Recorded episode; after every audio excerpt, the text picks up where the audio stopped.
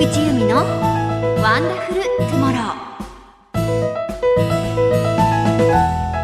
菊地由美です。ワンダフルトゥモローこの配信は私菊地由美が日々感じていることや皆さんにぜひおすすめしたい映画の話。さらに愛してやまない犬と猫など動物に関する話題。そして私が普段から活動していることなどなど気ままに楽しくお送りするプログラムです。大好きなワンコニャンコにちなみまして毎月12日に更新してお送りしています。今回で4回目を迎えました。本当に毎日暑い日が増えてますね。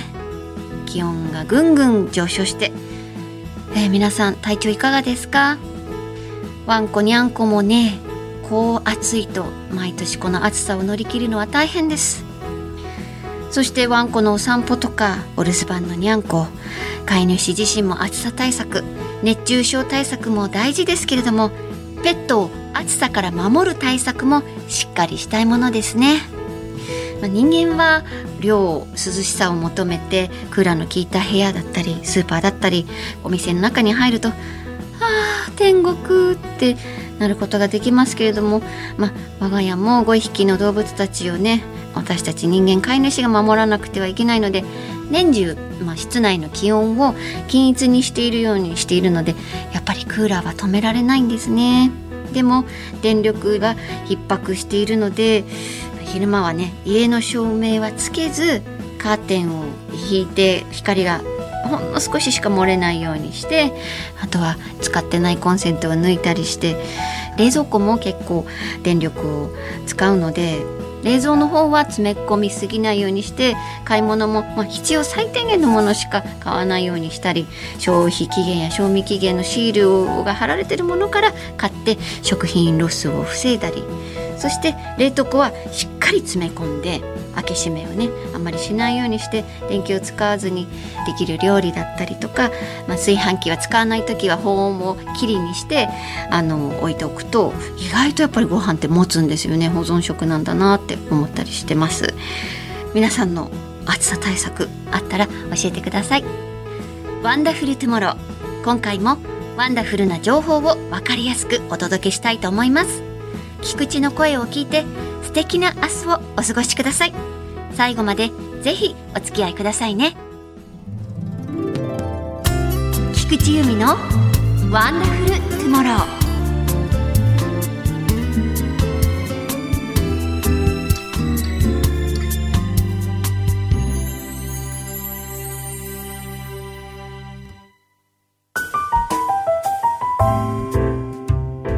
菊池由美のシネマワンダフルまずは私が独自の観点から過去の名作に光を当てストーリーや見どころについてご紹介するコーナーです。今年もいわゆる夏休み映画が公開されるシーズンになりました。この夏一番の注目作はジュラシックシリーズ完結編ですね。7月29日に公開のジュラシックワールド新たなる支配者。あこれはもう絶対家族で見に行きます。シリーズ通して出てる恐竜ですね。ブルー。あのブルーが一体どうなっていくのか。ジュラシックシリーズではブルーファン多いですね。とても楽しみにしています。そして私が注目している作品は7月15日公開のバットマン史上最低のスーパーヒーロー。今日はちょこっとだけご紹介したいなと思うんですけどこのフランス映画なんですね。でフランスではナンバーワン大ヒットでフランス版のシティハンターのチームが今回このバットマン史上最低のスーパーヒーローを作ったんですけれども、まあ、ストーリーとしては売れない役者がフランス版バットマンの主役に抜擢されスターダムを駆け上がると思いきやとんでもないハプニングに巻き込まれるっていう話なんですけれどもあのシティハンターのチームですから何でもありなんです。途中でなぜかアベンジャーズのオマージュが出てきたりもうはちゃめちゃだけど最高に面白い映画なのでこちらがおすすめです。さて3回連続でホラー映画をご紹介しているこのコーナー。今回もアメリカで大ヒットしたホラーをご紹介しましょう。今回おすすめするのは2018年に公開されたサバイバルホラークワイエットプレイス。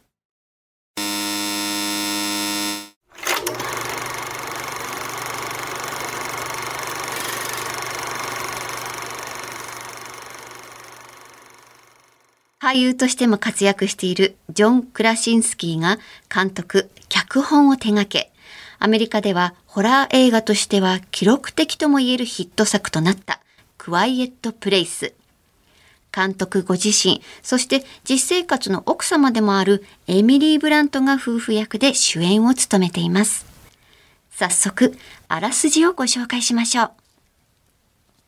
始まりは89日目。完全に人がいない街に一組の家族。4歳くらいの次男が誰もいない店の中を裸足で走り回る。長男と母、父、そして中学生くらいの長女。長女は補聴器をつけている。まだ誰も言葉を発していない。音に反応して人間を襲う何かによって人類が滅亡の危機に瀕した世界。その中で決して音を立ててはいけないというルールを守り、生き延びている家族、それが彼ら、アボット一家だった。長女が電池を外したおもちゃを次男に内緒で渡す。次男は電池をこっそり持っていく。皆白い線の上を音も立てずに帰ろうとしている。すると突然、先ほどのおもちゃが森に鳴り響く。両親は青ざめた表情で次男のところへ全力で走っていくが、長女には聞こえない。次男がおもちゃに電池を入れてしまったのだ。次の瞬間、森の中から得体の知れない何かが次男に向かって猛スピードで近づいてくる。父は次男を助けようとするが、一瞬の差で得体の知れない何かに次男は連れ去られてしまう。タイトル、クワイエットプレイス。472日目。あれから一年少々が経過。母は妊娠中。彼らは今も会話に手話を使い、歩くときは裸足で、道には砂を敷き詰め、静寂とともに暮らしている。473日目。長女は弟を殺されてしまったのは自分のせいだと、あの日からずっと自らを責め続けている。父にも認めてもらえず、愛されていないと確信した彼女は、何もかも嫌になって家出を決行。その頃、父と長男は滝へ。家では母が破水。痛くても必死で声を出さないようにしていたが、誤って大きな釘を踏んでしまい、声を出してしまう。それを聞きつけた怪物が家の中にゆっくり入ってきて、初めてその姿が明かされる。別々の場所にいるアボット一家に怪物は容赦なく襲いかかる。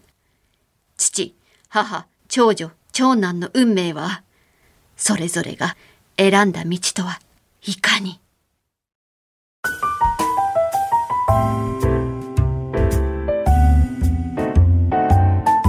では、私、菊池由美がおすすめするワンダフルポイント。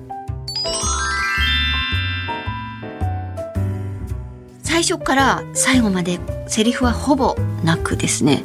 顔の表情と効果音、設定だけでも成り立ったこの映画、音を立てたら即死というキャッチコピーも話題になりました。ホラーながら家族のドラマが展開されるのも魅力で特にこの長女リーガン役のミリセント・シモンズが素晴らしい。実際に聴覚障害を持っている役者さんということで彼女から語られた実生活の出来事や感じたことなども作品に深みを与えたということです。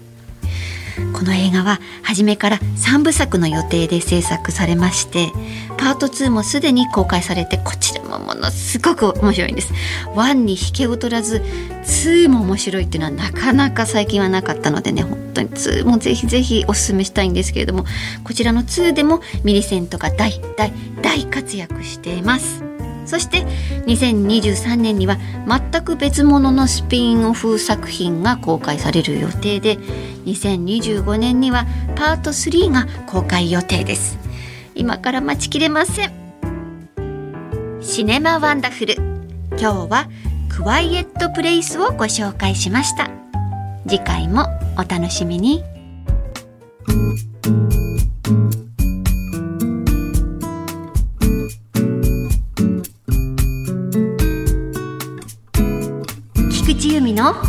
ワンダフルトゥモロー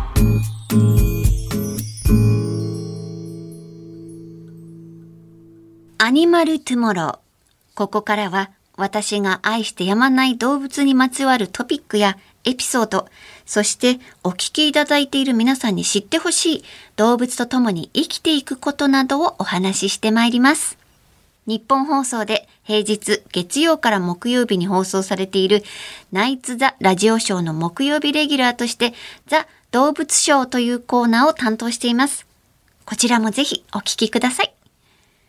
さて、アニマルトゥモロー。前回は保護犬、保護猫に関するボランティア活動の始め方などをお話ししましたが、今回はオープニングでもお話しした通り、暑い夏が今年もやってきたということで、ワンコニャンコはこの猛暑をどうやって乗り切っているのか、彼らの立場になって考えつつ、飼い主としてやるべきことなどをお話ししていきたいと思います。猛暑です。本当に暑いです。その猛暑で照らされたたくさんの熱を吸収したアスファルトは気温30度以上になると表面温度が60度近くになります。ワンコのお散歩大丈夫なの？と心配になっちゃいますよね。大丈夫じゃないんです。本当に大変なんです。その暑い時の犬の気持ち、猫の気持ちをちょっと今日は動物たちの代弁者となってお話できたらなと思いますけど、ワンコもニャンコも毛を肉球以外に全身にまとっていて、暑さにとても弱いですね。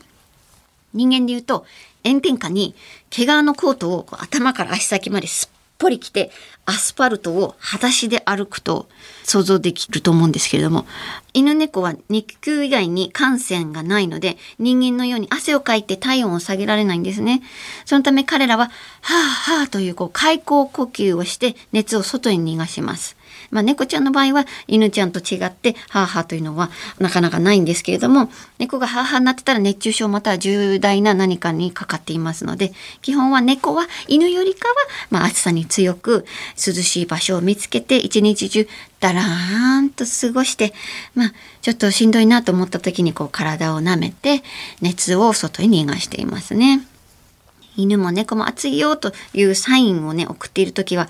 あはあはあはあとしているワンコはね。で、まあ猫もそうなんですけど、まず基本的にもう暑くて元気がない、ぐったりしている、そういうのがサインになります。あとは、うん、よだれを出しているとか、何かを吐いてしまう。えー、それからベロ、舌ですね。舌が出ている。で、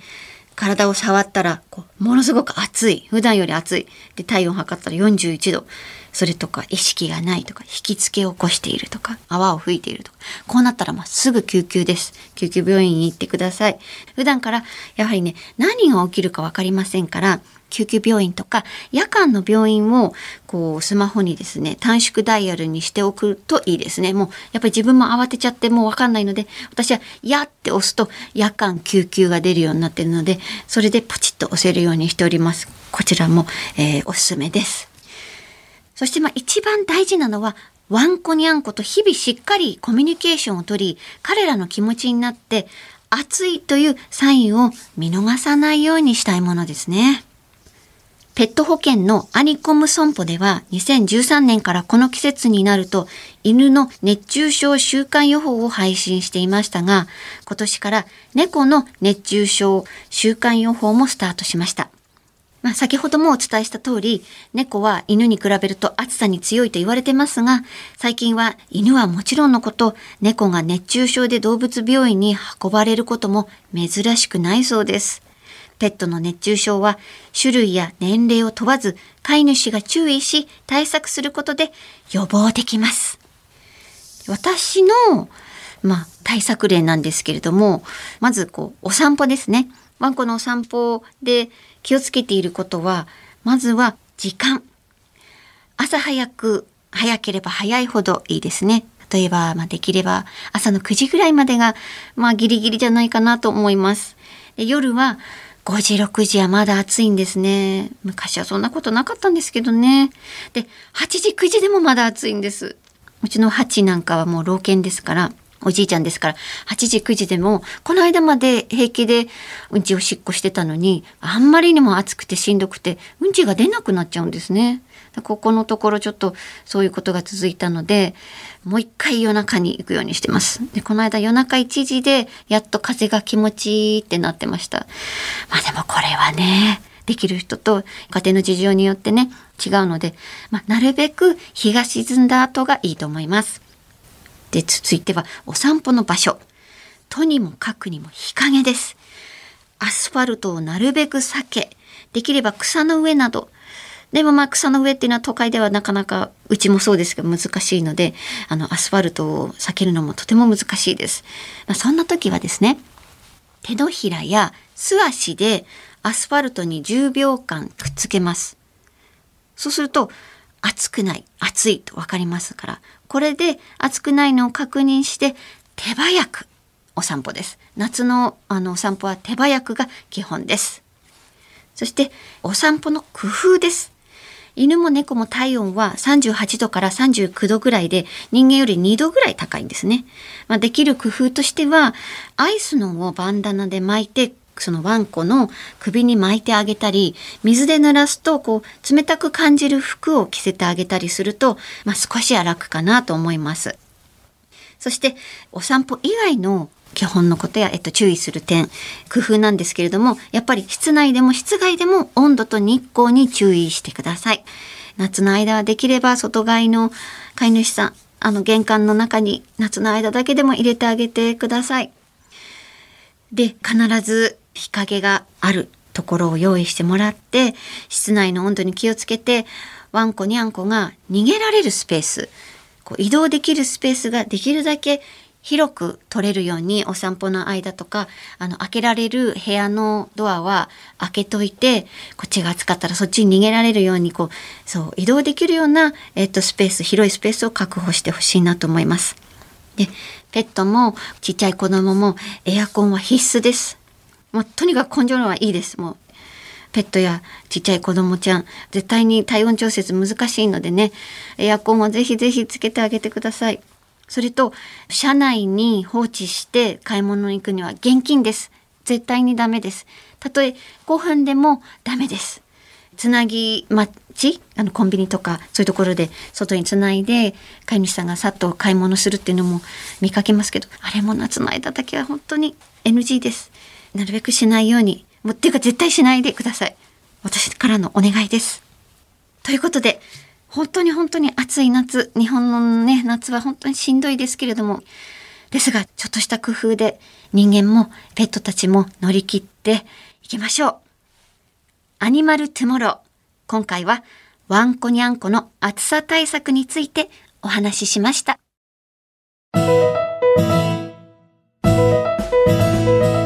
菊地由美がお送りしていますワンダフルトゥモロー。そろそろお別れの時間です。